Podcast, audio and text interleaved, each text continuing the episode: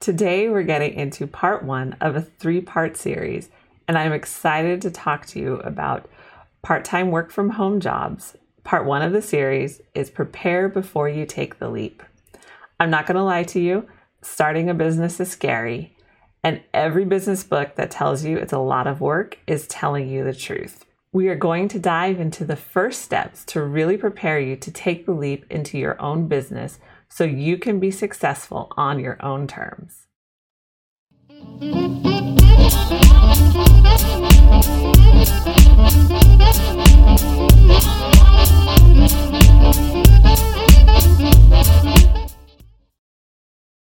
Hey, moms, welcome to another episode of the Life Unboxed blog show, where we talk about all things mompreneur, from raising your kids to running a business, and the most important, keeping your sanity.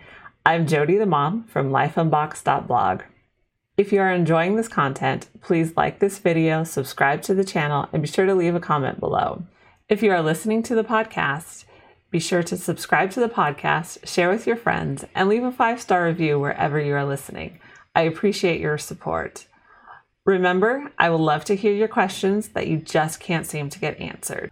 I wrote a three part series on working from home part time and I'm turning all of those posts into shows, so stay tuned.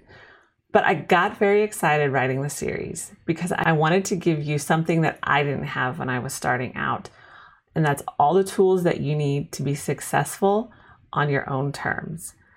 When I started, I did not have anyone that I could talk to or uh, bounce ideas off with, and it was very difficult to find any resources or tools to start my own virtual assistant business. So I want to come alongside you and give you what I didn't have. Empowering moms to be successful on their own terms gets me very excited. A little background first. Growing up, I always had kids around me, from teaching kids at church to a steady stream of parents that I babysat for. From for me, being a mom was always a, something that I wanted to do and be a lawyer. So I accomplished one of my goals at least. Between my first and second year of college, I got a summer job at a daycare. It was actually one of my favorite jobs. It was definitely an improvement over retail because I could never put a customer in timeout. Working at the daycare that summer caused me to pause though. Many of the kids were dropped off when we opened and then they weren't picked up until we closed. So they spent 12 hours of their day with us. They literally spent more time with me than they did with their parents. And honestly, it broke my heart. So, fast forward a few years, and I'm married now, and we have our first baby. And yes, I had to put him in daycare too.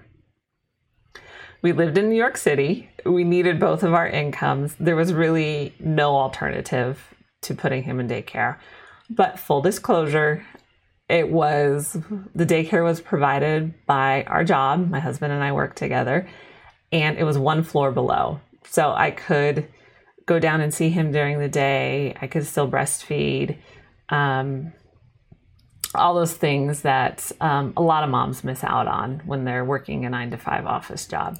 So I did still get to have that. And so I understand that this was the, one of the best circumstances that I could have for a daycare situation, and I am truly grateful for that. However, it started my mind down the path of how could I be home. I wanted to be as involved in my kids' lives as I possibly could. A part time work from home job as a virtual assistant wasn't even a niche at this time or something that people really thought of. So it was going to take some years to get to this point of working from home. My oldest is 15 now, and I didn't start working from home until he was 10. So it took a number of years to get to this place. Where are you at on this journey? If you are reading, listening, or watching this, I'm assuming a few things about you. You either are working from home now or it's something that you aspire to do. But there are things that can stop you or overwhelm you. Are you looking at your financial circumstances and thinking, this will never happen? I totally understand. I've had those same thoughts, but you can do it. I'm here to tell you that it is possible to create your own part time work from home job and be successful on your own terms. Starting a business is scary, and everything you've heard about it being a lot of work is absolutely true. You start to have all these questions just roll through your mind. Where do I find clients? How do I even do this? Can I do this? What should I do? And that's just to start with. Have you ever had someone or circumstances push you to do something you wouldn't normally do on your own, like standing on the edge of a cliff, looking down into the churning waves below, and someone nudges you to take the leap into the water. Now, lots of people have done it before you, but when it's you standing on the edge mm-hmm. looking at those waves, it sends your heart racing and a cold sweat breaking out onto your forehead. Now, I'll be honest, heights and I don't get along, so this would never be me. I would watch from a distance. But this is exactly what happened to me, metaphorically speaking. Circumstances pushed me to take the plunge, and that's what I did. I painted this picture to give you an idea of what happened to me. I was laid off and I had a three month severance package. At this point, we decided that I wasn't going to apply for another job. I was going to have to make this work. So I had three months to get this up and running and to land my first client. Because we needed to make money, I needed income as soon as my severance pay ended. We had to make this work. So, no pressure, right? Here are some of the first things we did to really prepare to take the leap to starting our own business. Number one, reimagine the budget. Take a good, long, hard, honest look at your budget. What can you cut out? What can you cut back on? Or what can you renegotiate? It's not an easy or painless process because it's usually the fun stuff that gets cut first. It doesn't have to be just the fun stuff though. For example, we were re- we were able to renegotiate our phone bill and that saved us about 20 bucks a month. So, it's not a huge amount that we saved on just that one bill, but adding it to everything that we've we're working on, it added up and it was helpful. Because I did get laid off and that income was coming to an end, we needed to get an idea of the minimum amount that I needed to make.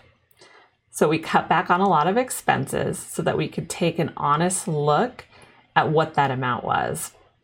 So it is important to note that we weren't trying to replace my full time income. The goal of this experiment was to only work part time. We concluded that if I could bring in 50% of what I was already making, that we would be good. Ask yourself what is a minimum amount that you need to make to get started? So, this is just to get started. It will only be temporary, and as you get clients, this amount will increase each year. So you can start adding back more of the fun stuff. And that's the exciting part. If you need help learning how to budget, I recommend Dave Ramsey's resources. I'll leave a link to his website and also to a book that I highly recommend to help you budget. The next thing you want to do is examine your schedule. This is my favorite part because you get to break that nine to five mindset. Let me say that again break it you are creating your own part time work from home job. You don't have to work nine to five. You are the queen of your schedule, so make it work for you and your family. Decide how many hours you need to work and how many you can actually work. So, deciding how much how many hours you need to work will help you determine the minimum uh, you need to charge per hour as well. So, you need to decide this before you land your first client because this will be one of the first questions that you need to ask or you will be asked by your client. So determine what you can realistically work each week. When we started on this journey, I wasn't homeschooling uh, because I was still working my nine to five job at the start of the school year. I was laid off in November. So, yes, Merry Christmas to us. And I had two kids in school and two kids at home. My husband was still working his full time nine to five job. So we had to seriously look at what I, the hours that I could actually work. So here's what the schedule looked like once I landed my first client. So I would get up before the kids and work 1 to 2 hours. Usually I would get up between 5:30 and 6 and I still maintain that schedule today. I would take the kids to school, come back, work another 2 hours, get lunch, put the toddler down for a nap and work another 2 hours. Then I would pick up the kids from school and I was done for the day. So it was great uh, because I worked in two hour blocks. And then by the time the kids got home from school, I was done. I wouldn't work any, I usually wouldn't work anymore after that. There was always an exception, but usually I was done for the day. It did take some time to find my groove. This same schedule may not work for you, but that's the exciting part because it doesn't need to. You get to decide what works for you. You get to be the queen of your schedule. And number three, decide what you want to do. If you have read any business books or business blogs, and I hope you do, and I have a great one I can recommend specifically for entrepreneurs, you know the conventional wisdom is to specialize and to find your niche. Well, call me a rebel mom because we're going to get outside of the box on this one too. If you don't know what to niche into or what to be special about, that is okay. And if you want a great book on being a generalist, I recommend Range by David Epstein, and I will leave the link for that below. I didn't decide what to focus on until four years into doing this. I literally had a general list of admin stuff on my website, and I would show you the page, but I've already deleted it. And I'm glad I waited because it gave me clarity on what I wanted to specialize in. So during these four years, I was able to determine what I really wanted to do and what I really didn't want to do, which is just as important. Also, I was able to see what my clients needed and what I was able to offer. So it gave me the opportunity to really work on specific skills so I could be better at what I was doing. When I did decide that it was time to be more focused, uh, these two books really um, helped me to do that. Start with Why by Simon Sinek and Great at Work by Morten T. Hansen. So the good news is if you don't know what you want to do, you can still start a virtual assistant business without having your niche nailed down.